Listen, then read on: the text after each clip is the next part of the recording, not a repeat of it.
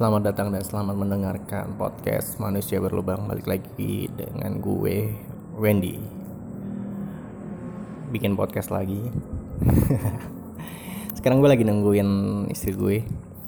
Uh, Lembur dia. Sampai larut malam sih kayaknya sih. Jadi nungguin dia pulang.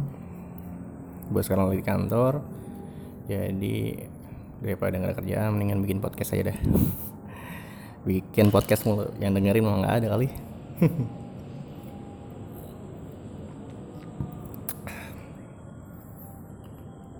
Nggak tahu nih gue nggak ngerti bikin podcast. Kayaknya menyenangkan aja. Hmm, gue lagi mendisiplinkan diri untuk bikin podcast minggu sekali. Cuma kemarin banyak yang bolong-bolong ya udahlah. Nggak apa-apa lah yang penting bikin. Tapi kemarin-kemarin tuh udah bikin tuh gue seminggu sekali ya walaupun ada bolong-bolong ya. Walaupun nggak nggak nggak apa namanya hmm, belum belum bisa eh, uh, dalam hari ya. Maksudnya harinya eh, harinya kapan untuk rilis gue belum belum bisa uh, tentuin harinya karena konsep gue yang penting bikin aja dulu. Seminggu sekali bikin aja. Mau rilis mau tagnya kapan ya udahlah yang penting bikin aja dulu kalau lagi senggang ingat podcast aja dah kayak gitu. Gue gak ngerti ya kalau gue suka bikin podcast padahal gue jarang banget cerita. Ya, monolog kayak ini kan gue jadi cerita mulu ya. Sebenarnya gue jarang banget cerita. Walaupun ada platform yang lain atau sosial media yang lain kayak kayak Instagram. Instagram sih gue uh, lebih cenderung posting-posting visual sih jadi foto dan video aja.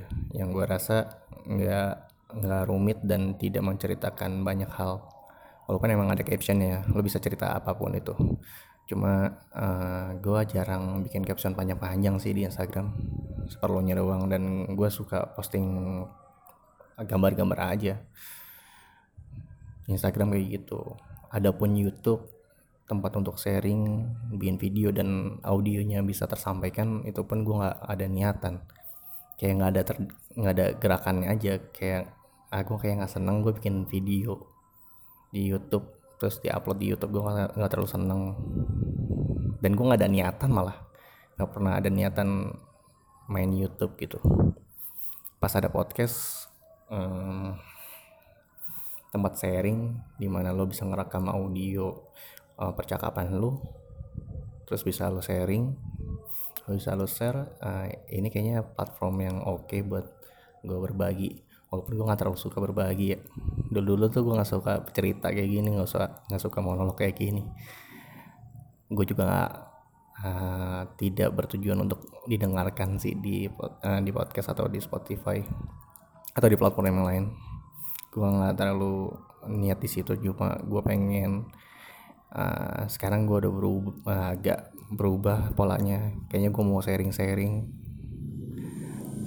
Yang ada di otak gue tuh gimana caranya bisa uh, dalam pikiran gue tuh bisa tersampaikan dengan baik secara teknis ataupun kontennya.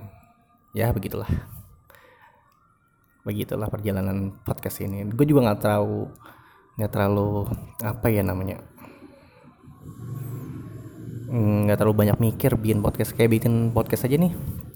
Kadang-kadang gue topiknya cuma ya yang gue pengen aja gue pengen ngomongin aja nggak terlalu banyak konsep dan dipikirin matang-matang gak namanya aja podcast manusia berlubang gue juga ngerti maksudnya gue pengen cepet aja sih. Yang gue waktu bikin podcast gue bilang ah, diminta untuk bikin namanya yang enak didengar. Aku nggak terlalu bisa bikin nama-nama yang oke dan bisa bisa dicari dengan baik gitu kan. Dia bisa dicari dengan mudah maksudnya. Kalau orang-orang mau dengerin podcast uh, nama nicknamenya apa ya, ya gitu. Gue nggak terlalu mikirin itu. Manusia berlubang juga gue pikir. Gue langsung ngaca di ngaca ngaca aja gitu kan. Gue bilang apa nih nama nama podcastnya? Terus gue langsung ngaca oh manusia tuh banyak lubang ya ya udah manusia berlubang. Udah sesimpel itu aja sih gue nggak nggak banyak mikir sih. Bikin bikin aja yang penting sih bikin aja dulu lah. Walaupun nanti hasilnya hasilnya uh, baik dan buruknya itu kan bisa ditentuin di perkembangannya. Soalnya gue inget banget di podcast yang pertama-tama aja tuh suara gue terlalu pelan karena pakai mikrofon yang abal-abal gue beli berapa ya? 18 ribu apa apa ya? Karena gue pikir gue mau mulai nih. Karena gue gua pernah ngeliat teman gue pakai uh, mikrofon uh, uh, mikrofon yang proper. Terus dia bikin podcast gue bilang wah gue tanya nih harganya berapa? Harganya sekian. Kayaknya menurut gue terlalu mahal deh untuk hal yang gue coba dari awal. Tapi gue mau nyoba-nyoba itu kan yang murah dulu kalau murah dan dan kualitasnya bagus kan gue nggak rugi. Jadi gue beli aja yang gue beli aja yang murah dulu kali aja kualitasnya sama. Ternyata jelek sekali. Gue juga nyesel. Nggak nyesel sih yang penting gue nyoba. Yang penting gue tahu oh pertama mikrofon yang segini tuh uh, kualitasnya jelek. Lo kalau ngomong mikrofon yang 18.000 nih lo harus deketin dan harus ke ujung mikrofonnya nggak boleh nyamping. Nanti suaranya nggak dapet. Kayak gitu banyak pelajarannya sih. Cuma sekarang gue aja nggak pakai mikrofon eksternal. Jadi gue cuma handphone langsung gue uh, langsung gue apa namanya deketin aja mulut gue biar kedengaran gitu. Sesimpel itu aja. Jangan sampai gue nungguin alat-alat yang bagus untuk memulai hal yang gue suka. Sebaiknya sih cobain aja dulu. Kan kadang-kadang kalau kepepet kayak gini nih kepepet nih. Masa ya gue harus beli-beli yang mahal-mahal dulu mikrofonnya baru baru mulai gitu kan. Yang ada aja dulu lah. Nanti kalau nah, kalau ada uangnya kalau ada rezekinya nanti nambah lagi bikin yang lebih bagus lagi mikrofonnya ya kayak gitulah. Biar biar bisa uh, berkembang aja. Tadi ngomongin apa gue ya? Oh iya. Uh, ngomongin apa ya? Iya dah. Tadi kan jam berapa ini sekarang? Jam 10 malam. Masih jam 10 malam. Gue udah sampai tadi sih gue berangkat dari rumah ke kantor uh, nemenin istri tuh. Niatnya pengen nemenin istri. Dari rumah tuh jam 9 jam 9 sampai sini kayaknya setengah 10 kan terus di perjalanan juga banyak kok banyak kendaraan. Gue pikir jam-jam segini tuh udah jam apa namanya jam sepi gitu kan di Bogor. Nyata rame juga. Gue inget-inget lah iya ini kan malam takbiran ya. Sekarang tanggal 30 Juli besok tanggal 31 bertepatan nama Idul Adha. Jadi ya, malam ini takbiran. Pantesan pada pada pada keluar ya. Pada rame di jalan. Tapi gue seneng. Di jalan kayak ada yang nemenin aja. Uh, apa namanya naik motor banyak orang banyak orang juga yang berkendara. Jadi kayak ditemenin aja naik motor. Nggak nggak ngantuk gitu kan.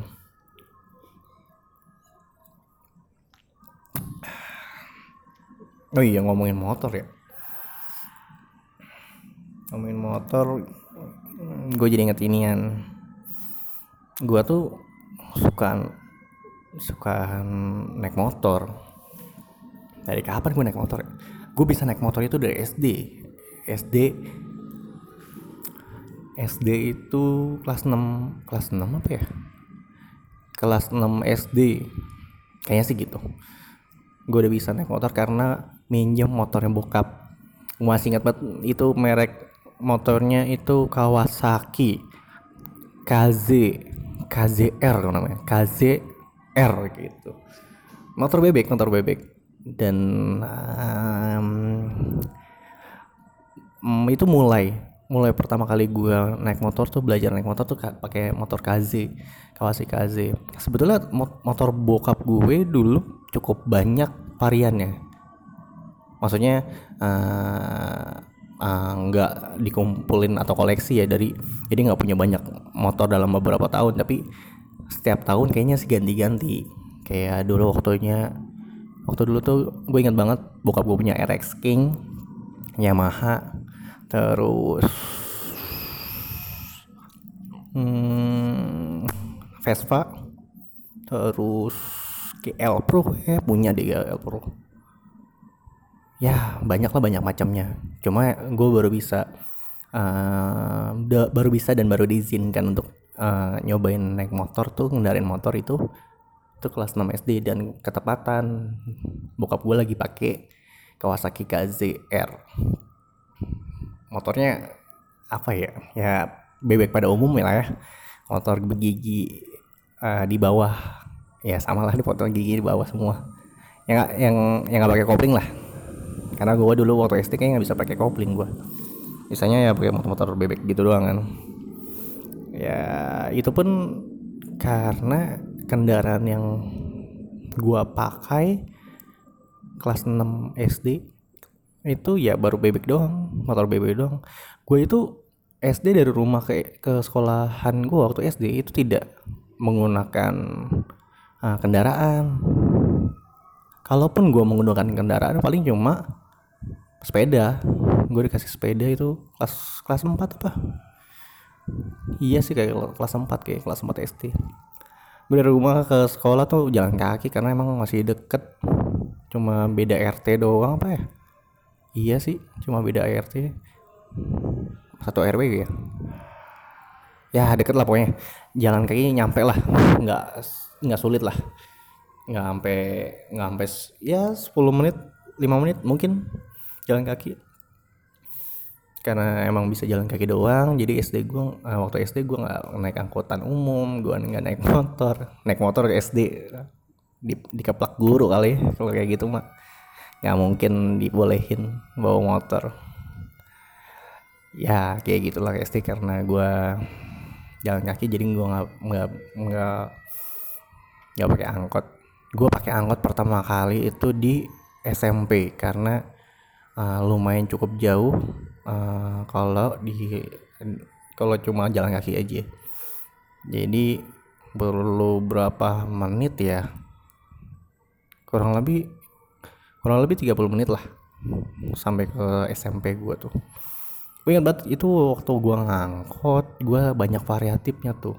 Ngangkot itu ada hmm, ada dua tipikal uh, peng, uh, pengguna angkot satu duduk. Yang dua eh yang kedua adalah yang berdiri. Berdiri di pintu. Nah gue seringnya berdiri di pintu tuh. Bukan karena uh, eh, gue tidak mampu bayar. Karena uh, berbeda tuh. Kalau lu uh, duduk uh, duduk di angkot uh, enam kan istilahnya empat enam ya empat enam uh, barisnya gitu kan. Kalau lu duduk di angkot lu bayar lebih uh, mahal daripada lu uh, berdiri di pintu angkot.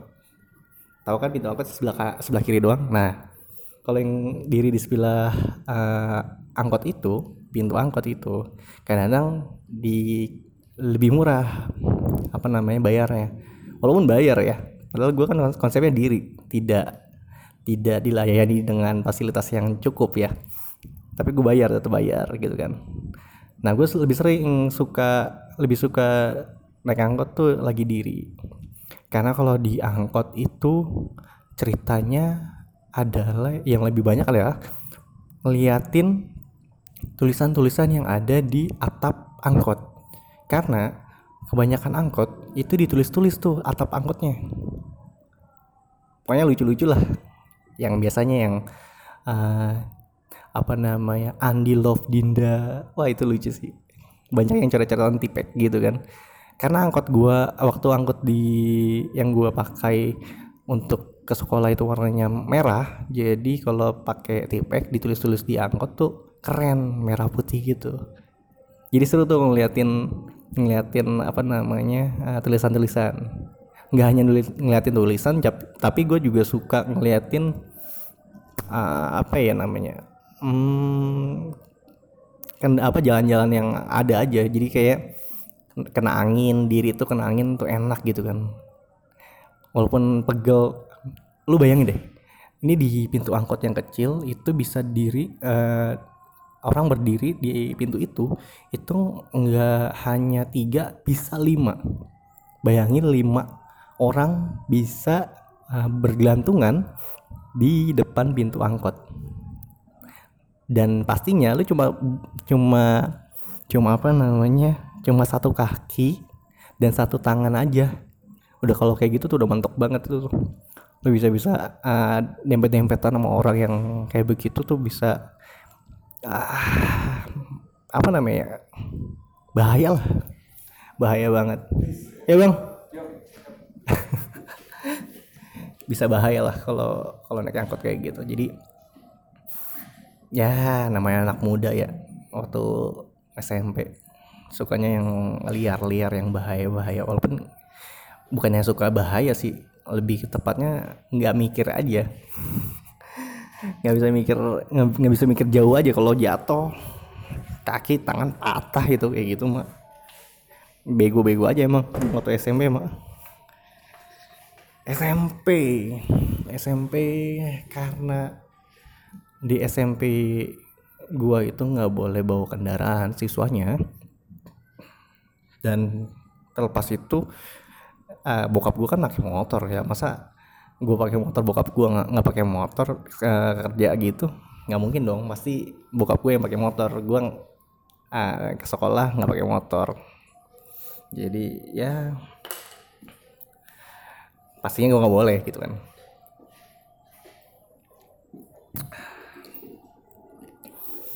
Jadinya gue gue naik angkot aja kan. Naik angkot aja naik motor mah nggak boleh. Kalaupun naik sepeda ada yang naik sepeda ya? Oh iya. Ada sih di di SMP pernah ada yang naik sepeda sih. Ada parkirannya juga tinggal apa namanya kalau udah sampai kayak sekolah tinggal gembokin aja sepedanya gampang sih. Cuma gue nggak milih nggak milih untuk um, pakai sepeda sih. Karena lebih nyenang menyenangkan naik angkot dan lebih apa namanya gue cuma bisa naik angkot karena dikasih uang jajanan juga dikit kan. Ibaratnya kalau naik angkot itu uh, kalau mau nyisihkan uang lo jalan kaki. Kalau lo mau kadang-kadang lu mau ngumpulin beli sesuatu mendingan lu jalan kaki ngumpulin duit seribu dua ribu biar dapet uh, sesuatu yang mau dibeliin apa gitu kan. Nah lu mendingan naik angkot tuh waktu itu gua timbang eh tim, mendingan jalan kaki daripada naik angkot untuk ngabisin um, ongkos berapa ongkos ya? Lima lima ratus perak apa ya dulu ya? Tuh kayaknya lima lima ratus perak deh. Kayaknya sih segitu deh. Ya lah segitulah.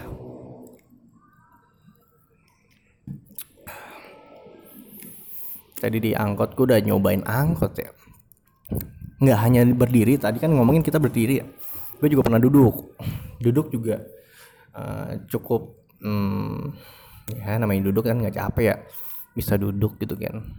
Cuma gue ada awkward moment waktu itu.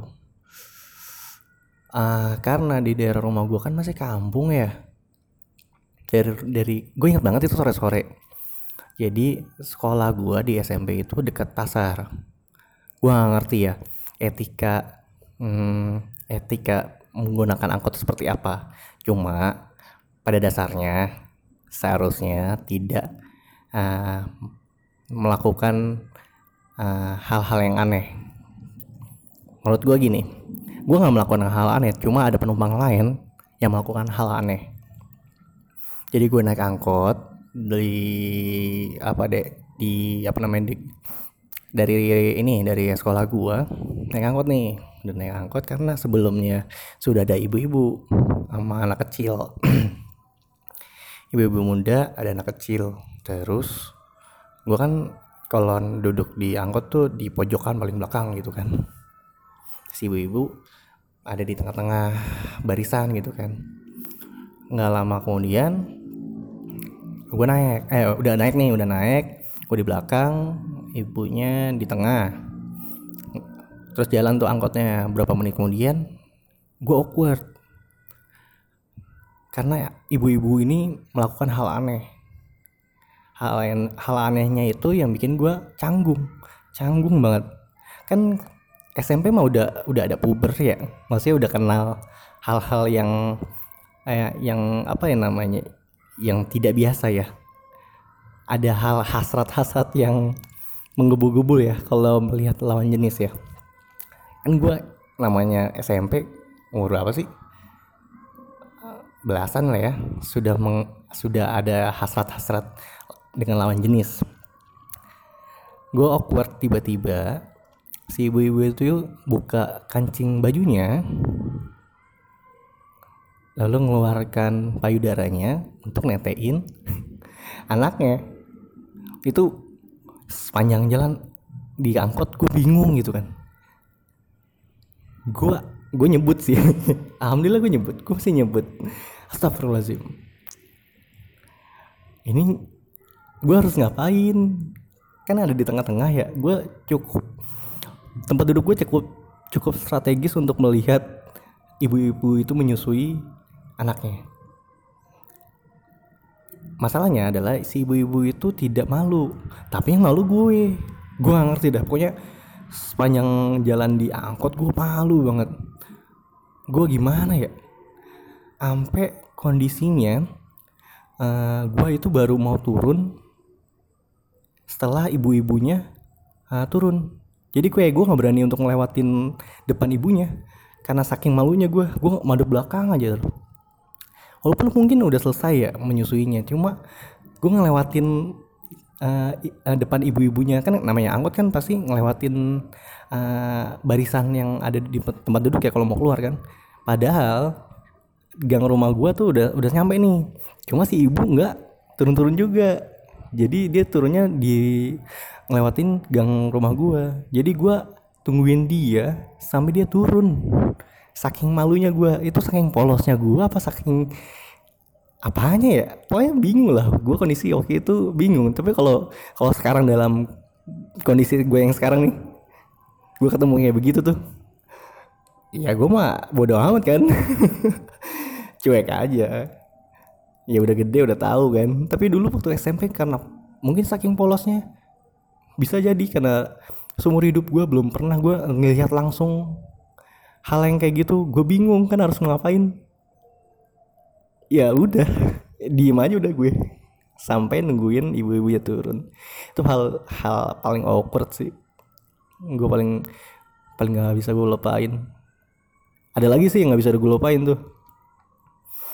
Uh, ini waktu gue STM STM juga gue kan naik angkot juga.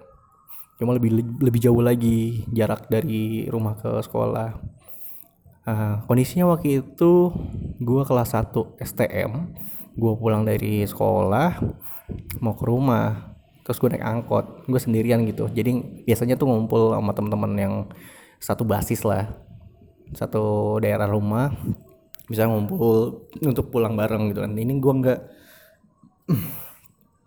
siang-siang gitu kalau nggak salah sendirian gue dari sekolah sampai ke rumah. Dengan no, naik angkot terus dalam perjalanan naik angkot itu ada gue ini lagi gue kan yang kebiasaan naik angkot tuh paling belakang ya. Paling belakang. Lo kan kita kan tahu bahwa angkot itu 46 oke? Okay? 46 yang kita asumsikan 46 itu adalah pantat-pantat yang tidak oversize. Oke? Okay? ada orang lah yang yang punya pantat yang oversize. Maksudnya maaf maaf nih ya kita, uh, eh, ada pasti lo pernah lihat deh orang yang yang pantatnya tuh besar. Yang kalau duduk tuh bisa dua dua tempat kemakan kemakan sama dia gitu kan. Nah gue kondisinya lagi duduk di pojokan. Sebetulnya itu sudah empat lima. Gue di barisan yang kelima. Jadi tinggal satu orang lagi nih satu satu penumpang lagi nih. Kalau satu penumpang lagi pantatnya normal sih mungkin muat-muat aja ya. Ini pantatnya berlebihan. Pantatnya berlebihan yang kosong itu ada di barisan gue doang. Itu yang lima kalau empatnya udah penuh. Cuma gue kaget gitu kan pas dat pas ada yang masuk dari pintu angkot ternyata besar banget badannya. Gue sampai kaget lu terus yang kosong adalah di sebelah gue jadi ada kursi yang eh, apa celah, eh, jarak yang kosong tuh di tepat di samping gue. Jadi mau nggak mau tuh si mbak mbak itu mbak mbak sini mbak mbak itu yang pantat besar uh, mau duduk di sebelah gue gue sempet anjir ini beneran ini. Masa sih mau duduk? Dia emang dia nggak nyadar apa gitu kan. Dalam hati sih gitu tapi tetap duduk. Itu sampai sebelah uh, paha kanan gue tuh kena sama dia. Bener-bener rasanya tuh bener-bener kayak mangkuk orang tau gak? Tapi mangkuk gajah ini mah oh pantatnya gede banget. Gue bilang ya beneran nih beneran nih. Drut, buset. Beneran paha gue tuh kebagi lah paha kanan gue tuh kebagi dua tuh. Di antara kena paha apa pantatnya dia tau? Enggak nih ternyata bener-bener blok waduh. Itu mah bener-bener itu sepanjang jalan pantat gue panas banget. Pegel gitu. Pegel banget pokoknya. Kayak kita udah tahu kita udah tahu bakalan kejadian hal buruk. Kita tuh mikir ah jangan dong jangan dong. Eh beneran gitu kan. Aduh itu mana perjalanan lama. Angkot kan lama ya banyak ngetem-ngetemnya walaupun sudah penuh. Kayak punya ah masih muat masih muat. Si abangnya bego banget emang yang ngeliat gue emang emang nggak bisa ngeliat. Mungkin ngelihatnya dari spion doang. Jadi aduh gue bilang anjir bang. Gue kan orangnya pemalu ya. Dulu waktu STM tuh gue pemalu gue nggak bisa. Aduh mbak maaf ini paha saya kena pantat mbak. Nggak mungkin nggak bisa ngomong gitu. Mbak maaf mbak ini saya mau duduk di sini nyaman bukan mangku mbak gitu kan. Gue gak mungkin gitu bilang, bilang kayak gitu. Cuma gue kayak ngegeser-geser dikit temu nggak bisa ngegeser paha gue udah ngadu sama paha orang lain yang sebelah kiri gue udah nggak bisa kayak orang di sebelah gue tuh kayak ah mampus lu mampus lu lu kena lu paha lu, mampus lu panas panas lu kayak gitu. Jahat jahat banget itu yang sebelah gue. Cuma lu udah lah terimain aja lah jadi pengalaman. Emang kocak tuh. Di angkot memang di angkot tuh banyak banyak hal-hal yang aneh sih memang jadi sekarang mau udah lucu-lucuan aja. STM gue sempet nggak hanya ngangkot zaman zamannya bis sekolah tuh gak? Tuh gue bis sekolah di Jakarta tuh sempat ada namanya bis sekolah itu yang bisnya kecil kayak mikro mikro LED cuma warnanya kuning. Tem, uh, bisnya tuh cukup modern ada AC-nya cukup hmm, apa namanya cukup ramah maksudnya eh, nggak uh, kayak micro LED banget gitu kan. Ibaratnya udah udah mau bilang lama banyak kursi yang reot. Dan kalau bis sekolah ini cukup terjaga. Waktu awal-awalnya kedatangan bis sekolah juga di Jakarta cukup membahagiakan untuk para siswa yang uh, apa namanya untuk untuk apa namanya untuk berpergian ke sekolah. Yang penting lu punya seragam eh, lu pakai seragam lu bisa pakai fasilitas itu lu mau berangkat sekolah lu mau balik ke rumah itu bisa lu fas pakai fasilitas itu kalau lu pakai seragam. Dan itu itu ajang ajang buat wah apa ya ketemu sama uh, sekolah-sekolah lain. Semua ketemu cewek-cewek yang cantik-cantik di sana kan. Jadi gua gua dari sekolah gua tuh ngelewatin kalau mau dari sekolah gua mau ke rumah tuh ngelewatin beberapa sekolah dan SMK lah ya SMK SMA juga. Jadi banyak tuh pengalaman-pengalaman yang seru di situ juga. Gua saking pemalunya ya dulu tuh gua saking pemalunya gua sampai nggak apa sih namanya kalau dikodein cewek kayak gimana sih gue gue gue tahu persis bahwa waktu gue naik di sekolah dari sekolahan ke ke rumah itu ada ada ada gue gak akan kegeerannya cuma gue ngerasa bahwa ada cewek cewek sekolah lain yang merhatiin gue terus. Harusnya sebagai laki-laki yang yang mungkin normal harusnya nyamperin nyamperin aja kan ngajak kenalan. Karena gue pemalu dan cupu gue nggak apa ya namanya nggak nggak punya keberanian untuk melakukan hal itu. Jadi kadang-kadang gue suka menyesali hal, hal bodoh yang harusnya ya harusnya gue ya, apa namanya gue lakukan gitu kan. Nih gue bodoh aja nih. Padahal kan seru-seruan aja ya zaman sekolah harusnya. Nyobain hal-hal yang di luar sekolah lah maksudnya.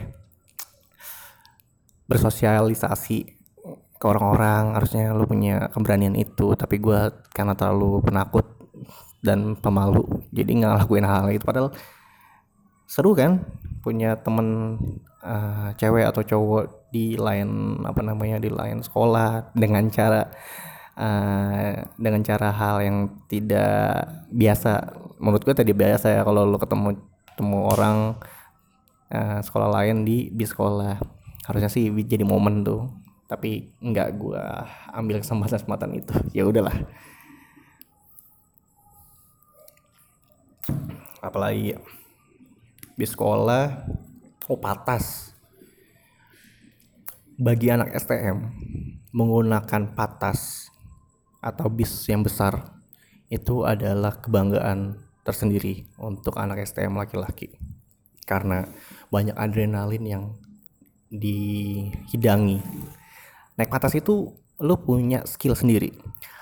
Cara lo naik patas dan turun dari patas patas itu bis yang besar sekali ya yang suka ngebut-ngebutan di Jakarta. Itu namanya patas itu punya skill sendiri. Naik dan turunnya atas itu punya skill sendiri. Lu jangan sampai salah kaki saat naik dan jangan salah kaki saat turun. Lu bisa uh, uh, bisa terjatuh resikonya. Karena patas itu tidak menurut gue menurunkan menurunkan penumpang dari patas supir-supir patas nih agak-agak sedeng juga nih. Kalau nurunin uh, penumpang supir-supir patas itu tidak memberikan jeda waktu yang cukup lama untuk para um, para penumpang untuk uh, turun dengan dengan selamat. Lu kalau mau naik patas harus naik kaki kanan dulu untuk nyampe ke tangga patasnya. Kalau lu mau turun, lu harus uh, kaki kiri dulu untuk turun uh, kaki kiri itu langsung ke aspal dulu. Jangan sampai kebalik kalau kebalik lu resikonya adalah jatuh. Percaya sama gua karena kondisi patas itu tidak berhenti. Untuk menurunkan uh, penumpangnya tidak berhenti tapi uh, diberikan uh, apa namanya kecepatan yang lebih rendah aja udah. Tidak diberhentiin patasnya. Patasnya tuh kayak mau ngetok apa namanya kiri kiri bang kiri bang. Itu tidak memberikan uh, apa jeda waktu untuk berhenti tapi jalan aja jalan. Jadi saat melambatkan patasnya itu dia adalah kesempatan untuk para penumpang untuk uh, turun dari patas. Jangan salah, harus kaki kiri dulu. Kalau kaki kanan dulu, lu bisa jatuh dan jumpalitan. Rasanya enak kalau sendirian, tapi kalau banyak orang yang lihat cukup malu. nah, anak STM tuh punya skill-skill itu. Nggak hanya untuk naik dan turunnya. Di patas itu lu bisa punya resiko dipalak. Punya resiko di apa namanya bukan ya dicopet juga ada. Punya punya resiko dirampas juga harta-harta lo. Jadi di, di patas itu kalau gue naik patas kalau gue kan dari um, maka kamu Makassar ke Jatinegara itu pakai patas 43 gue ingat banget tuh dari Celilitan sampai ke Jatinegara itu namanya patas 43 Nah, gue kalau mau naik atas, minimal gue harus barengan tiga orang teman gue. Karena untuk sama-sama menjaga diri. Kalau ada apa-apa dari palak, ada tawuran. Nah, tawuran juga bisa jadi resiko tuh. Ada tawuran, lo bisa diselamatkan. Minimal bisa temen lu tau lah kalau uh, lagi barengan. Jadi kalau ada apa-apa, lu bisa uh, teman lu bisa ngabarin orang yang lain uh, sehingga bisa nolong lu. Minimal itu aja kalau buat nolongin kadang-kadang jangan percaya sama teman lo kadang-kadang teman-teman lo tuh teman deket lo kalau udah kepepet lari-lari juga lo dipalak nih. Mereka nggak akan bantuin sukarela tetap aja kayak pura-pura nggak tahu. Jangan jangan naif. Teman-teman lo kadang-kadang kayak gitu. Jarang ya gue nemuin teman yang uh, apa namanya uh, dan gue jarang juga sih dipalak maksudnya nggak pernah dipalak juga sih. Gue palak juga waktu SMP doang nggak di STM ya karena memang tidak pernah dipalak sehingga gue nggak dapet momen itu. Jadi gue nggak pernah tahu teman gue tuh se peduli apa sama temen sama gue. Jadi ya sudahlah. Cuma resiko dipalak resiko dicopet tuh ada. Teman gue juga pernah dicopet itu copet adalah kegiatan yang tidak diketahui sama korbannya ya setahu gue sih gitu. Jadi teman gue punya handphone handphone ditaruh di tas tasnya drawback. Itu di dalam patas. Jadi ya di patas tuh banyak lah kejadian-kejadian yang beresiko tindakan kriminal juga. Oh banyak sih gue di pat di patas kayak gitu. Ada kejadian-kejadian aneh. Nah karena banyak resiko tindakan kriminal banyak resiko kecelakaan.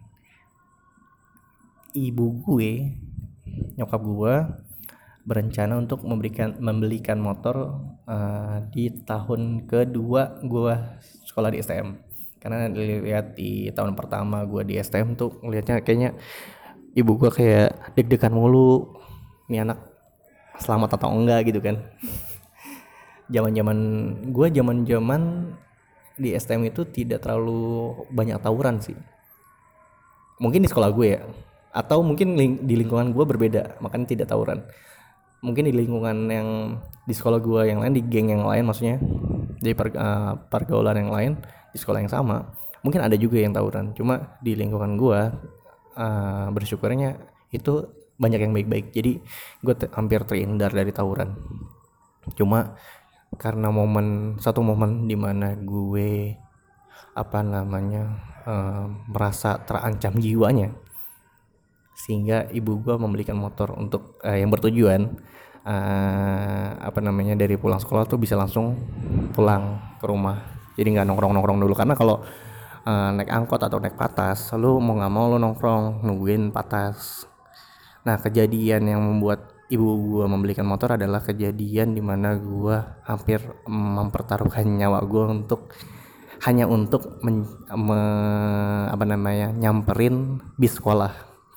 Jadi waktu itu kejadiannya waktu STM nih. Pulang sekolah jam 4 sore kayak ya jam 4 sore.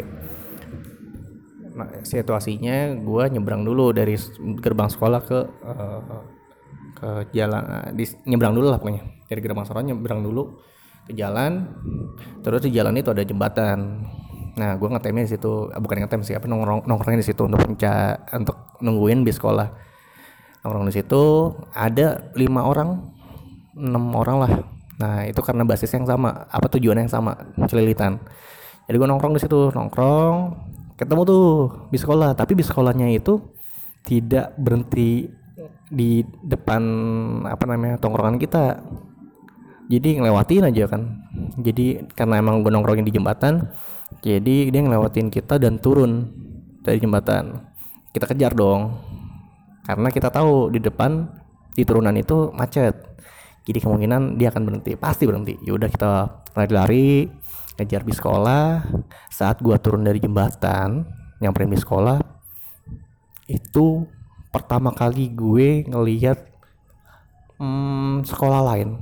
Bukan manusia punya gue pertama kali lihat manusia punya hasrat untuk membunuh. Ini beneran. Jadi maksud gue uh, gue melihat sekolah lain anak STM lain pakai seragam punya hasrat membunuh.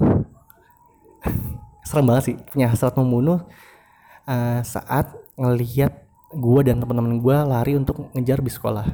Dari turun gue nurun dari uh, apa namanya seberang jembatan itu gue berhadapan sama sekolah lain anak-anak sekolah lain. Dia ngejar kayak ngejar apa ya namanya kayak ngejar mangsa. Karena itu kan kondisinya macet. Jadi macet itu ada celah-celah mobil ada celah-celah motor kan untuk um, memberikan ruang untuk berlari anak-anak anak STM berlari. Dari seberang dari seberang dari lawan arah gua tuh ada siswa lain ada siswa sekolah lain yang naik ke atas tiba-tiba naik ke atas ngeliatin gua dan teman-teman gue. Gue pikir ini uh, sama-sama ngejar di sekolah tapi enggak. Mereka bawa benda-benda yang bawa besi. Gue nggak tahu itu bawa samurai atau enggak cuma gue gua jelas melihat ada salah satu orang yang bawa besi yang nyamperin gue dengan hasrat kayak gue mau mukul lu nih. Lu jangan lari lu. Gitu. Karena karena di mobil kan banyak mobil yang berhenti mereka tuh zigzag. Kayak predator aja gitu zigzag. Lewatin mobil-mobil sut sut sut, sut. gue lantas dari dari gue lari menuju bis sekolah akhirnya gue mundur gue mundur ke atas lagi ke jembatan balik lagi ke uh, sekolah untuk mencari perlindungan. Itu pengalaman gue paling uh, apa namanya paling menyeram, menyeramkan sih menurut gue gue nggak pernah tawuran cuma gue baru tahu um, ada siswa ada ada ya seumuran gue waktu waktu STM gitu kan. Ada punya punya hasrat untuk kayak hasrat membunuh tau gak?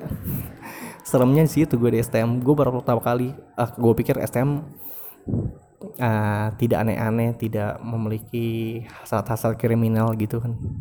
Senaifnya itu gue bilang karena emang gue nggak pernah nggak pernah ikut tawuran gue nggak pernah dipelonco untuk ikut tawuran.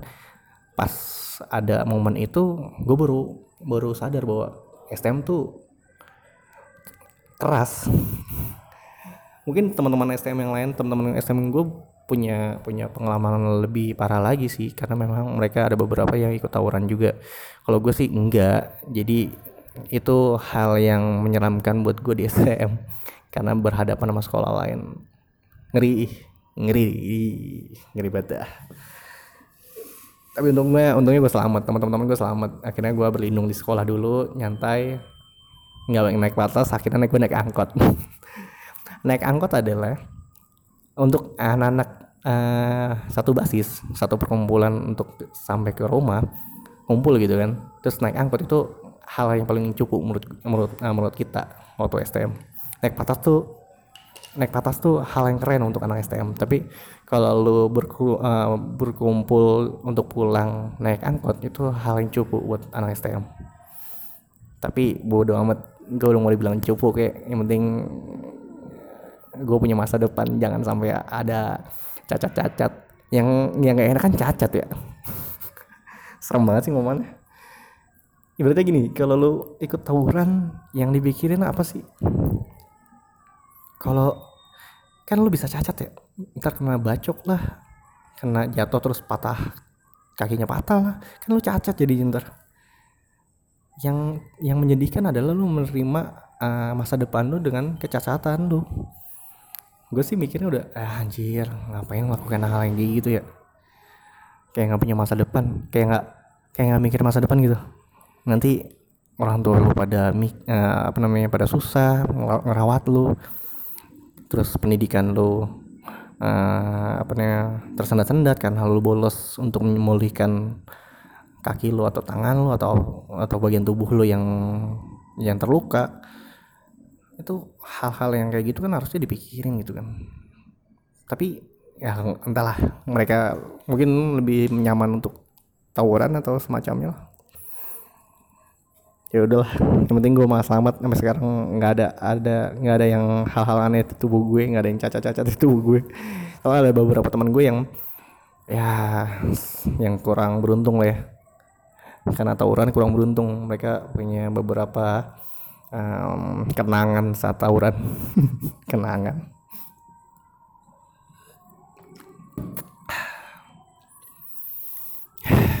STM nah habis itu kan gue dibeliin ini nih beliin motor. Dibeliin motor ternyata tidak membuat ibu gue merasa uh, nyaman. Di mana anaknya pad, uh, dia di mana anaknya bersekolah membelikan motor bukan keputusan yang tepat juga ternyata. Karena gue habis uh, dikasih motor motornya motor Suprafit nggak salah. Ya benar Suprafit. Ingat banget gue. Suprafit ini banyak kenangannya lah. Jadi awal mulai gue dapat Suprafit itu uh, di tahun kedua gue di STM yang tujuannya untuk uh, membuat gue habis pulang sekolah tuh langsung pulang langsung pulang ke rumah karena gak usah nongkrong-nongkrong lagi untuk nungguin angkot atau patas nyatanya gue malah main-main sama rumah temen gue. Jadi nggak pulang nggak pulang uh, langsung ke rumah malah pulang ke rumah temen. Merasa bersalah juga sih gue kayak uh, dulu kondisi ekonomi uh, gua waktu STM nggak terlalu bagus. Cuma karena mengetahui kondisi kenyataannya uh, gue di STM seperti itu nyokap gue malah mem memaksakan diri untuk membelikan motor. Harusnya gue tuh mikir. Nyata gue nggak mikir juga bego juga sih gue. Harusnya gue menjaga diri sendiri. Menjaga perasaan juga sih menjaga uh, terus harusnya ngelihat juga. Uh, jangan sampai um, orang tua maksain maksain sesuatu yang sebetulnya mereka juga sulit untuk anaknya nah itu gue baru ngerasa bahwa gue baru nyadar gue dikasih motor waktu STM tuh terus gue melakukan bukan melakukan menggunakan motor itu um, bukan pada semestinya maksudnya tujuannya tujuannya orang tua membeliin motor kan bukan untuk main-main habis pulang sekolah kan tapi gue menyalahgunakan um, kesempatan itu bukan kesempatan ya um, pemberian orang tua itu. Jadi gue sekarang sana tuh merasa iya ya gue salah banget ya. Harusnya gue mikirin mikirin orang tua gue harusnya gue tahu uh, sulitnya sulitnya nyokap gue untuk nyokap bokap gue untuk um, memberikan keamanan kenyamanan gue waktu sekolah. Harusnya gue mikir kayak gitu. Makanya aduh sayang banget gue masuk rapid itu. Gue sayang juga sama nyokap gue sama bokap gue karena memang baru kali ini gue ngerasa se apa seburuk apa pun anak anak lu nanti seburuk seburuk apa pun kelakuan anak lu nanti orang tua tuh pasti memberikan yang terbaik. Contohnya eh gue ngerasa itu adalah di di pengalaman pertama gue itu adalah itu uh, orang tua gue memaksakan beli motor untuk gue biar gue aman itu dia walaupun kelakuan gue juga nggak terlalu baik-baik amat ya. Gue bukannya menggunakan dengan baik motornya malah malah apa namanya main-main mulu. Itu sih salah gue harusnya mikir lah namanya STM kayaknya gue uh, di umur umur kayak gitu nggak nggak mikir panjang juga gue ya nggak juga sih sekarang juga nggak nggak panjang panjangan juga um, uh, mikir gue. Pendek pendek juga sih mikir gue cuma sekarang baru sadar lah ya baru sadarnya kalau udah punya anak. Kayak gue punya anak nih anak gue cewek baru satu tahun. Gue juga bakalan uh, memberikan yang terbaik untuk anak gue terlepas seperti apa anak gue nanti besarnya uh, buruk baiknya kelakuan anak gue kemungkinan gue akan akan sayang sama dia akan memberikan terbaik buat anak gue mungkin ya itu gue gue pernah ngerasain bahwa jadi orang tua seperti itu. Ya thank you lah. Terima kasih banyak buat orang tua gue apalagi tadi? STM gue naik motor. Supra Supra Fit terus gue itu kerja. Kerja gue pertama kali itu di 2010 gue pakai motor gak ya? Kayaknya enggak deh. Oh awal-awal tuh gue nggak pakai motor.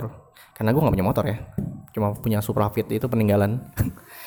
Suprafit itu ya dipakai bokap juga.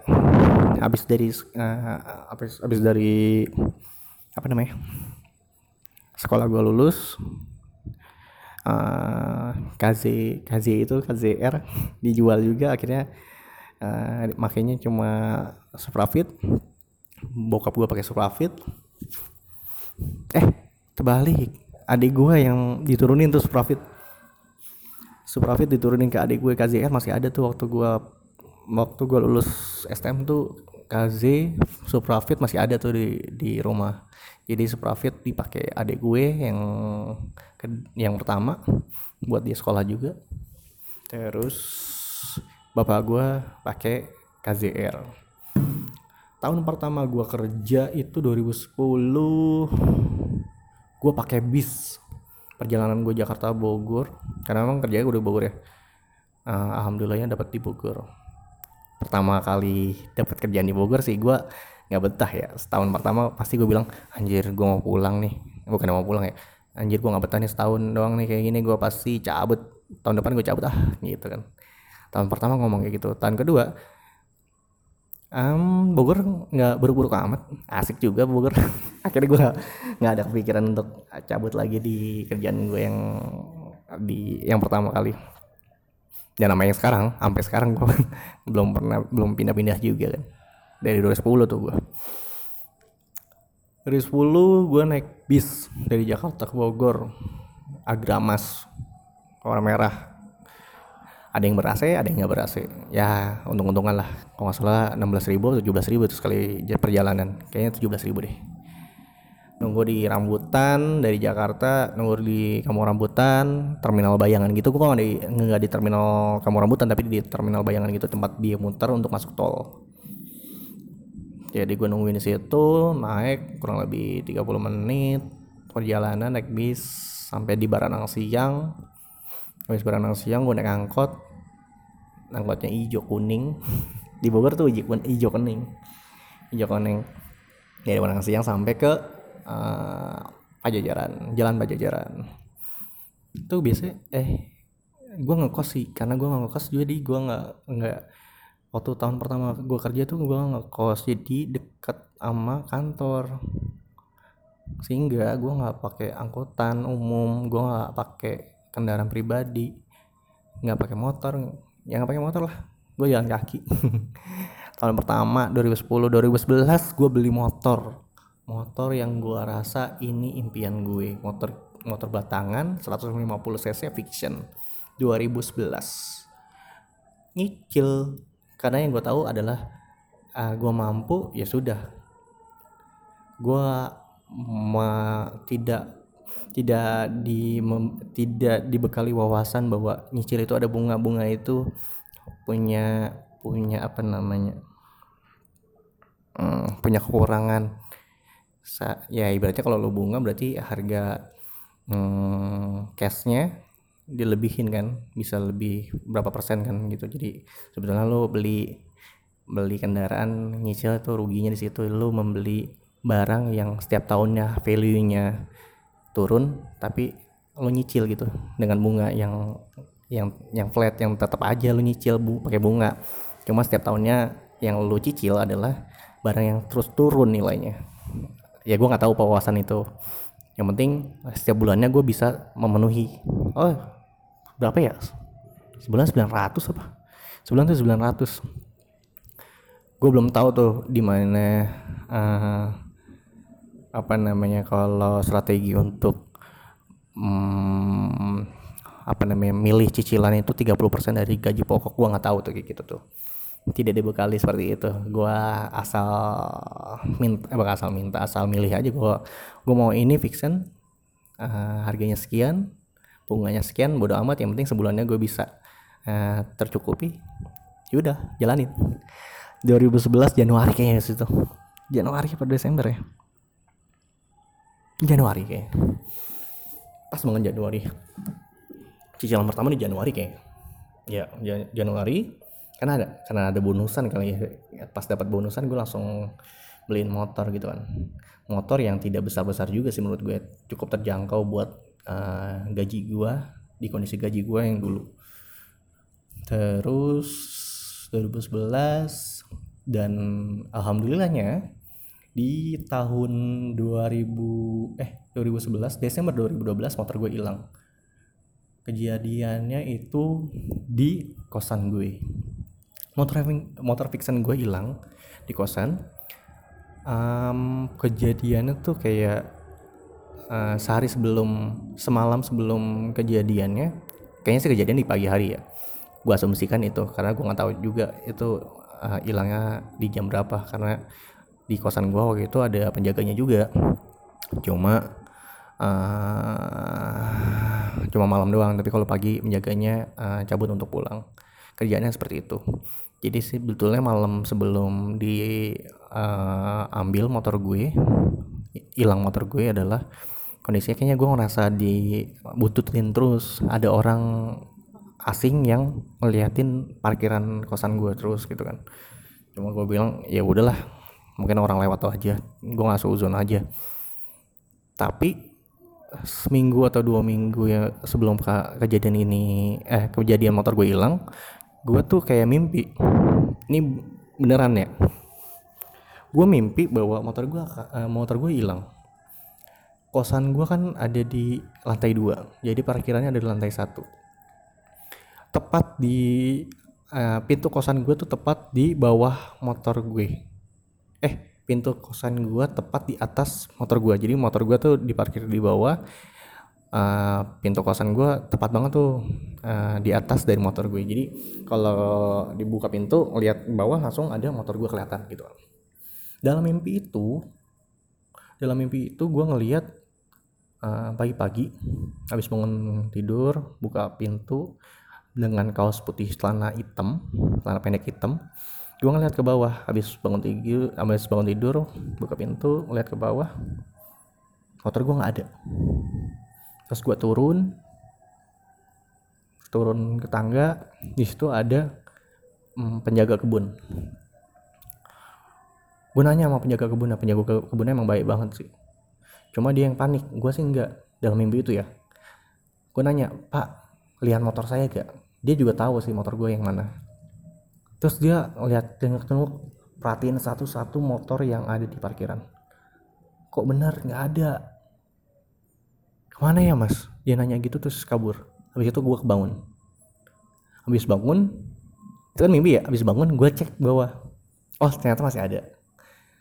Seminggu atau dua minggu setelah gue mimpi kejadian motor gue hilang itu benar-benar kejadian dengan sama persis gue bangun tidur buka pintu dengan dengan kaos putih celana hitam kolor celana pendek hitam.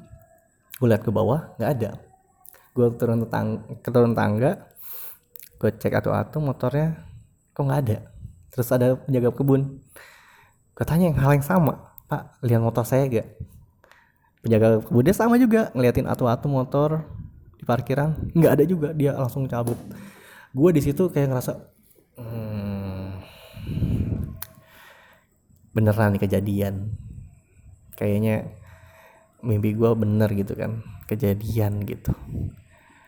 Kalau kata orang uh, lu kalau lu mimpi hal buruk lu jangan kasih tahu ke orang lain.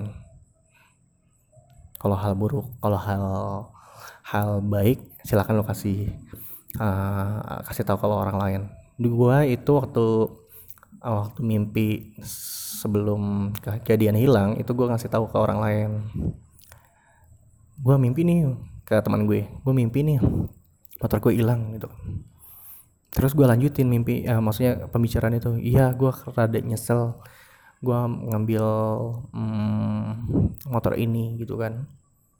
Gue ngomong ke ke teman gue kayak gitu. Jadi setelah gue ceritain detail mimpi gue gue ceritain juga gue bahwa nyesel gue ngambil motor ini walaupun gue suka tapi gue nyesel karena um, gaji uh, hutang gue lebih dari 30% dari gaji gue.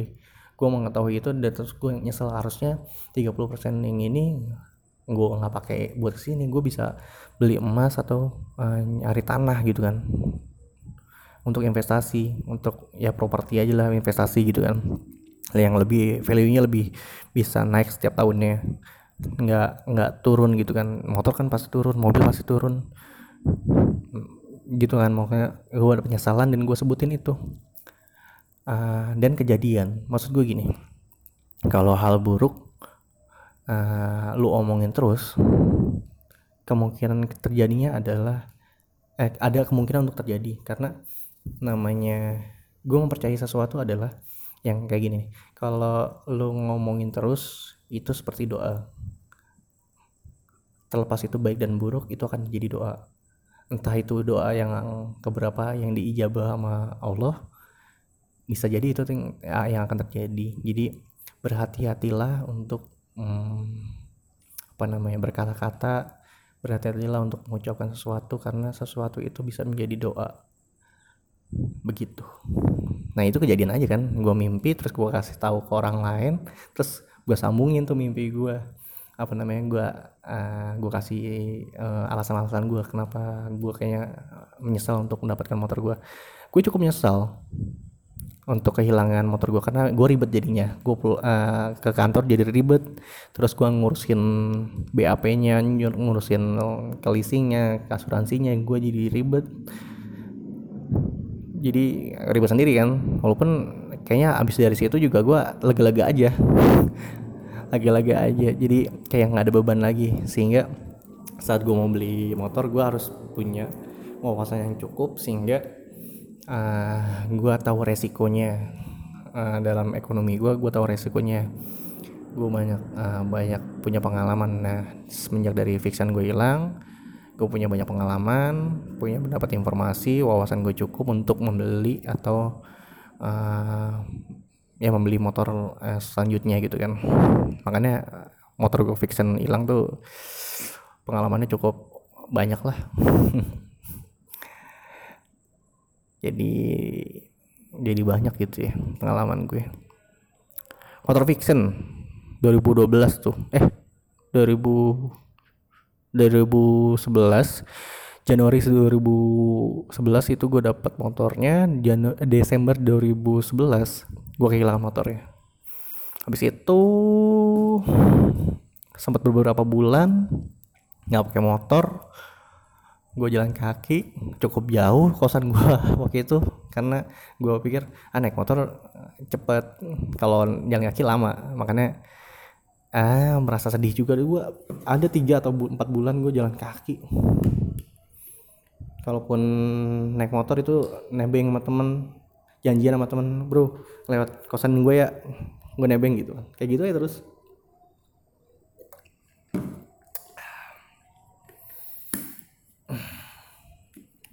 Sampai gue dapet motor pengganti yang yang menurut gue cicilannya tidak terlalu uh, besar sehingga gue ngitung-ngitungan presentasi gaji pokok gue uh, untuk bulanan untuk cicilan itu bisa lebih gue atur bisa gue atur.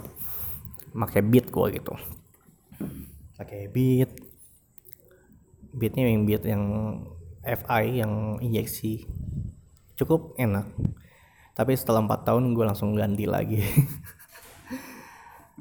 Empat tahun ganti gue jual banyak yang banyak yang rusak-rusak gue perbaikin dulu. Habis itu gue jual karena gue gak terlalu suka beat. Beat itu untuk gue waktu empat tahun itu untuk pengganti aja bukan motor yang gue suka tapi motor pengganti.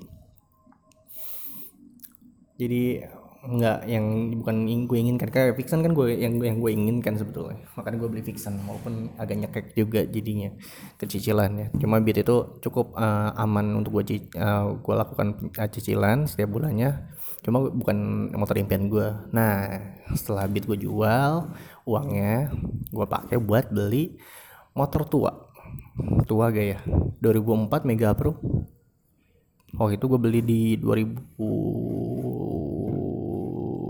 17 2017 gue gue beli hasil dari penjualan Beat yang sebetulnya secara logika nggak bagus tuh lo menjual motor yang buat daily untuk hari-harian. Tapi lu membelikan menggantikan motor daily lu untuk motor yang tua. Putusan yang jelek tuh. Karena motor tua tuh banyak penyakitnya. Ibaratnya sebulan sekali lu ngurusin motor-motor yang eh, motor penyakitan ini terus. Padahal kalau lu pakai beat ada telepon. Aduh bentar ya Uset udah satu jam. Bentar lagi ya. Tanggung tanggung. Ini ya sih? Jam 11 bentar lah.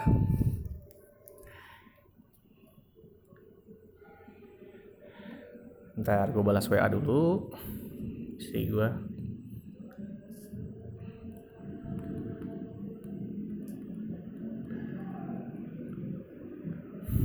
oke. Sampai mana tadi aduh gue lupa oh ya beat eh motor motor tua.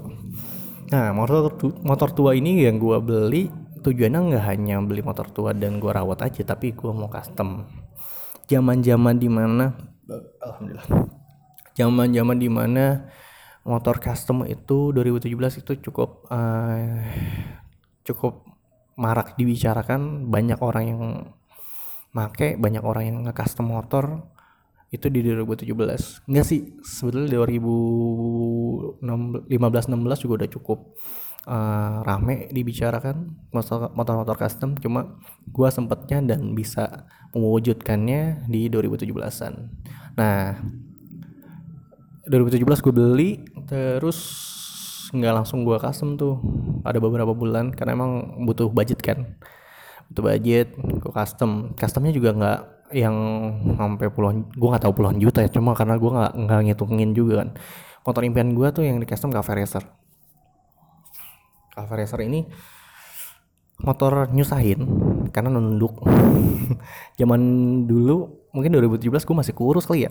Sehingga kalau nunduk itu masih aman punggung gue masih oke okay, masih masih berasa nggak terlalu pegel. Sehingga gue nyaman-nyaman aja kalau mau pakai motor cafe racer nah 2017 gue coba untuk uh, ngebangun lagi nge-custom lagi. Eh nge-custom lagi. Baru mulai ke nge-custom bikin cafe racer di motor yang Mega Pro itu. Udah jadi 2017 eh itu Desember ya? Ah jadinya kayaknya 2018 deh. 2018 17 kayaknya 2017 deh. 17 18 ya gue lupa deh 17 kayaknya sih. Cover racer pakai tuh gue setahun apa? Setahun gue pakai cover racer cuma uh, gue ngerubah konsep lagi. Ngerubah konsep di mana kayaknya gue bingung. Racer tuh kayak uh, apa sih namanya? Stylenya gitu gitu kan. Semua orang yang pengen racer ya hampir semua kayak gitu. Pakai hornet di belakangnya di joknya tuh pakai hornet terus clip on stangnya di uh, stang jepit yang nunduk terus ban ban lebar eh ban lebar ban tinggi gitu kan. Semua konsepnya semuanya sama gitu kan. Terus gue bilang gue nggak mau sama. Memang cukup beda konsep di cafe racer gue gitu cukup beda. Cuma menurut gue ah gue bosen nih uh, pakai motor yang cafe racer gayanya cafe racer. Terus gue cek lagi karena uh, karena basicnya Mega Pro itu agak kecil wheelbase nya wheel uh, maksudnya dari titik uh, as roda depan ke roda belakang itu cukup pendek sehingga gue kayak kurang gede nih. Walaupun harusnya kalau mau gede ya beli aja motor gede gitu yang 400 cc ke atas. Cuma kan nggak mampu bos. Saya tidak mampu gitu. Memang sekarang juga belum mampu mau uh, menyadarkan diri bahwa gue belum mampu lah tapi gue pengen ya udah gue custom. Sehingga yang cover racer itu 2018 gue rubah lagi konsepnya. Sekarang yang konsep yang sekarang yang sekarang sampai sekarang gue pakai uh, ini konsepnya agak unik. Gue ngambil banyak referensi dari luar negeri. Konsepnya Iron Wood. Ada Iron Woodnya ada yang kayak motor Batman lebih cenderung kayak motor Batman sih kalau warnanya hitam. Cuma sekarang warnanya agak-agak abu-abu tangkinya. Dulu sih motornya kayak Batman bat itu jadi single seater. Jadi cuma satu jok terus bannya tidak terlindungi oleh spakbor yang belakang. Sehingga kalau becek jalanan itu bakalan nyiprat banget sampai ke punggung sampai ke helm lu. Motornya keren. Motor itu keren kalau nggak ada spakbor sebelah. Cuma secara fungsi kan spakbor untuk menghindari cipratan yang ada di riba, uh, yang dari ban. Jadi lo nggak kena cipratan cipratan roda. Itu gunanya spakbor cuma sekarang kan banyak nih spakbor yang yang bisa apa namanya mudguard kayak gitu. Jadi nempel ke ban. Eh, enggak menempel ke ban ya. Tidak menempel ke jok. Jadi jok kan uh, terlihat lebih uh, lebih langsing. Nah lebih langsing semakin nggak ada jok yang dari eh nggak ada spakboard yang dari jok jadi motornya semakin keren menurut gue. Menurut gue kayak gitu. Jadi sekarang motornya konsepnya beda tuh. Gue kayak kayak ngikutin uh, konsep motor BMW custom. BMW K100 gue inget uh, bukan inget banget emang gue pengen banget BMW K100 motornya 4 silinder uh, mesinnya 4 silinder. Berapa cc ya? Lupa gue. Kayaknya variannya banyak. Nggak nggak hanya ada yang seribu? Kayaknya ada yang seribu deh. Gue lupa. K100 BMW K100 itu motor tua sih. Jadi pengen banget sih gue punya motor yang gede gitu saya gede. Cuma motor motor semakin tua kadang-kadang semakin mahal. Kalaupun mahal perawatannya juga uh, cukup nguras dompet belum pajaknya motor-motor kayak gitu kan kemungkinan uh, papernya juga nggak terlalu lengkap. Biasanya sih gitu. Ya udahlah yang ada aja. Akhirnya gue Mega Pro gue dirombak lagi ganti konsep namanya. Gue nggak tahu namanya apa. Pokoknya yang sekarang gue biasa pakai sampai sekarang nih itu konsepnya seperti itu. Dari 2018 sampai sekarang gue masih pakai motor yang kan gayanya seperti itu. Walaupun agak nyusahin buat gue karena tetap bungkuk walaupun pakai stang fat bar, eh, fat bar fat, fat bar ya namanya kan fat bar. Ya jadi stangnya agak agak panjang. Jadi antara tangan kiri dan tangan kanan lu cukup lebar sehingga badan lu jadi agak bongkok harusnya konsepnya nggak seperti itu. Karena tankinya juga cukup panjang hingga uh, duduk antara uh, pantat tuh sampai ke tangan itu cukup panjang sehingga lo jadi bungkuk yang yang awalnya kondisinya gue juga pengennya yang nggak bungkuk. Deh nyatanya karena tankinya panjang agak panjang jadinya seperti itu. Ya udah yang penting konsepnya gue suka terus gue pakai. Sesimpel itu sih. Cuma banyak kendala kalau kayak gitu sempet takut mogok. Ya namanya motor agak tua ya. Kan ada apalagi custom kan. Ada hal-hal yang tidak mungkin tidak uh, tidak uh, seperti pabrikan gitu kan yang mungkin ditesnya dengan dites pakai robot atau semacamnya ini kan uh, pengukuran dari uh, panjang armnya atau semacamnya kan tidak melalui perhitungan yang matang lah menurut gue. Tidak pakai hitung-hitungan yang kayak engineer-engineer yang membuat mobil atau motor kan. Beda banget. Ini namanya kan handmade lah ya buatan buatan sendiri gitu buatan uh, orang awam lah. Gue katakan orang awam. Karena kalau uh, orang yang profesional berarti punya sertifikat atau semacamnya. Ya ini orang awam. Cuma uh, ngelihat dari uh, pengalaman hitung-hitungan kasar ini mumpuni. Motor gue cukup aman walaupun kondisinya kayak kayak ini bener nih motor bisa di uh, pakai. Ibaratnya gitulah orang-orang kalau ngeliat motor gue pertama kali pasti bilang ini bener nih aman. Benar aman gue bilang. Nyaman nih nyaman. Nyaman sih relatif. Relatif di badan masing-masing ya. Badan gue kan nama badan lu eh, badan orang lain beda. Jadi ini motor custom untuk disesuaikan di motor eh, di badan gue. Kalau di motor eh, di badan lu nggak nggak oke okay, nggak nyaman ya beda lah namanya motor custom kan. Menyesuaikan uh, badan gitu kan. Seperti itu ya motor gue custom. Ah waktu gue kerja dari 2010 sampai sekarang gue nggak hanya menggunakan kendaraan pribadi motor tapi juga gue um, apa namanya menggunakan kendaraan umum juga. Gue suka menggunakan kendaraan umum karena waktu kerja karena menurut gue bisa variasi aja. Di mana lo tidak monoton setiap pagi uh, berangkat naik motor dengan dengan sensasi seperti itu aja lo pulang sensasinya seperti itu juga gue nggak mau kayak gitu gue mau yang hal-hal yang beda lah.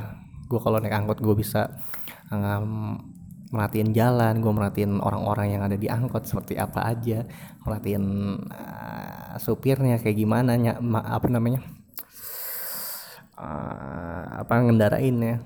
Dan dan kalau kendaraan Bogor kendaraan angkutan Bogor itu berbeda sama di Jakarta. Menurut gue nggak nggak semua tapi sedikit berbeda. Kalau di Bogor itu eh, dia hmm, dia itu kayak modif modif angkotnya. Gayanya udah kayak gaya fancy aja. Kalau di Bogor itu angkotnya ada apa namanya ada hiasan-hiasan. Hampir terawat rapi hampir sebagian kendaraan angkutan itu di Bogor hampir kendaraannya rapi. Lalu ada hiasan-hiasan. Hiasannya menurut gue agak rebel sih. Menurut gue ada botol-botol anggur ada botol-botol uh, minuman keras yang kayak warna-warni gitu.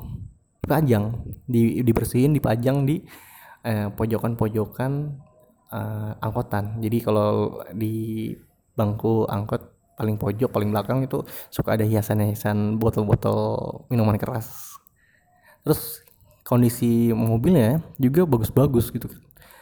Mungkin cuma satu-satunya di Bogor. Gue pernah lihat mobil angkot itu difasilitasi difasilitasi dengan uh, eh, TV berapa? Ini gede banget bro. Gede banget. Ditaruh TV dan ditaruh sound system untuk para pengguna angkot. Itu kalau nggak salah di Ciawi deh. Terus kondisinya peloknya pelok besar. Bannya banget racing. Knalpotnya knalpot yang berisik juga. Dan mobilnya juga oke okay. di angkot. Bogor tuh seperti itu. Yang gue rasa di Jakarta nggak ada kayak gitu. Se stylish itu hanya di Bogor. Lo bisa cek mungkin di beberapa kendaraan di arah Ciawi Bogor lo mungkin kalau lo beruntung lo dapat angkutan yang seperti itu. Menyenangkan dong ya gitu gitu. Dan dan biasanya ada ciri khas khusus nih. Kalau yang angkot-angkot yang seperti itu ada ada namanya gitu kan. Ada nama di belakang kaca mobilnya. Ada ada hal-hal yang bikin unik. Oh kalau kalau orang mau naik angkot yang nyaman cobain yang kayak gitu cobain aja. Di Bogor tuh unik-unik. Sekalipun unik eh uh, terlepas uniknya di di Bogor itu angkot terlalu banyak menurut gue. Dengan rute yang dengan rute yang sama mungkin ada dua atau tiga angkot yang melalui jalan tersebut di rute tersebut. Jadi kayak numpuk gitu kan. Ada 0 ini 0 ini 0, 04 05 06 dalam satu jalur jalan raya Bogor kan pusing ya? Kan bukan pusing sih kita sih sebagai penumpang nyantai aja karena mungkin tujuannya sama. Tapi yang pusingnya adalah supir-supir angkot. Saingannya banyak gitu kan. Jadi banyak yang ngetem juga. Ah kalau dibilang sembraut di Bogor sembraut sih. Kalau masalahnya sembrautnya uh, banyak macetnya maksudnya itu gara-gara angkot. Angkotnya terlalu banyak menurut gue. Cuma nggak apa-apa lah kalau memang ada angkot yang bervariasi seperti itu jadi kita sebagai pengguna angkot jadi merasa nyaman. Jadi menyenangkan juga lah. Ada angkot-angkot kayak gitu. Pas sekarang ya. Nah, sekarang gue ya masih pakai angkot masih pakai motor lah. Belum belum ada kepikiran mau beli mobil pribadi. Walaupun gue kerjanya di bagian otomotif juga kan. Pengen punya cuma tahu batasan gue bukan tahu batasan gue ya secara hitung-hitungan gaji sebetulnya gue mampu. Untuk sekarang ya. Untuk sekarang kayaknya mampu gue untuk menyicil. Kalau gue nyicil sebulan itu kurang dari 30% dari gaji gue kayaknya gue bisa nyicil. Cuma balik lagi prinsip gue ini boleh ini prinsip gue lo boleh setuju atau gak setuju prinsip gue sama yang kayak tadi gue bilang. Kalau lo mau beli motor atau mobil itu lo membeli kan uh, membeli benda yang harganya semakin turun di setiap tahunnya. Menyicil benda yang akan turun di setiap tahunnya. Menurut gue itu nggak worth it. Menurut gue itu hmm, apa namanya nggak sebanding apa yang lo dapat gitu kan. Lo di mobil bisa jadi hmm, sebu kan mobil kan servis rutin kurang lebih setahun dua kali. Sekali servis itu bisa satu juta. Terus lu belum pajak. Kalau mobil-mobil yang LCGC atau di atasnya sedikit cc kurang lebih 2 jutaan pajak setiap tahun. Terus lo kalau mau beli mobil berarti harus memperhitungkan hal yang kayak gitu. Mungkin bisa kalau dipaksain. Tapi uh, menurut gue saat gue mau beli mobil hal yang pertama harus gue punya adalah rumah dan garasi. Hal pertama itu. Kalau gue kan sekarang masih ini ya masih nebeng sama eh bukan nebeng sekarang gue ngontrak tapi dekat sama rumah mertua. Jadi masih ngontrak lah ya berarti belum punya rumah sendiri belum punya garasi sehingga gue mau naruh mana mobil gue gitu kan. Jadi nggak enak gitu kan kalau mau naruh di rumah mertua mertua ada ada mobil terus gue masukin mobil ah kerepotin orang tua. Ya udahlah. Hal pertama itu gue harus punya rumah dan punya garasi dulu. Kedua hmm, apa yang menurut gue ya? Kedua uh, kalaupun gue punya kesempatan beli mobil gue mau cash.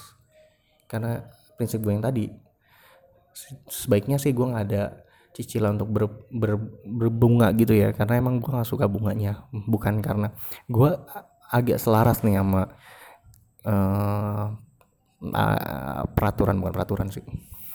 Aturan aturan dari agama gue agama Islam gue agama Islam ngajarin gue jangan membeli sesuatu dengan bunga. Nah terlepas itu adalah ajaran Islam untuk gua sendiri hitung-hitungan adalah rugi. Kalau gua pakai bunga berarti gua rugi. Itu aja karena gua mau beli sesuatu yang setiap tahunnya uh, harganya menurun. Gue nyicil sesuatu yang harga ya, setiap tahunnya itu menurun terus. Itu menurut gue rugi. Mungkin ada juga sih cicilan menyicil yang untung kayak rumah emas. Itu kalau lo nyicil sih menurut gue oke oke aja ya. Walaupun ada bunga oke-oke aja karena uh, value-nya akan naik terus. Namanya rumah namanya tanah misalkan atau emas pasti itu tuh harganya naik terus. Nggak mungkin turun itu hal-hal yang kayak kalau nyicil boleh lah nyicil tapi yang yang value-nya naik terus lah jangan yang turun. Nah itu dua faktor itu. Pertama rumah. Kedua uh, cash. Kalau gue mau beli mobil gue gue gue usahain untuk cash. Karena memperhitungkan uh, memperhitungkan rugi dan tidaknya.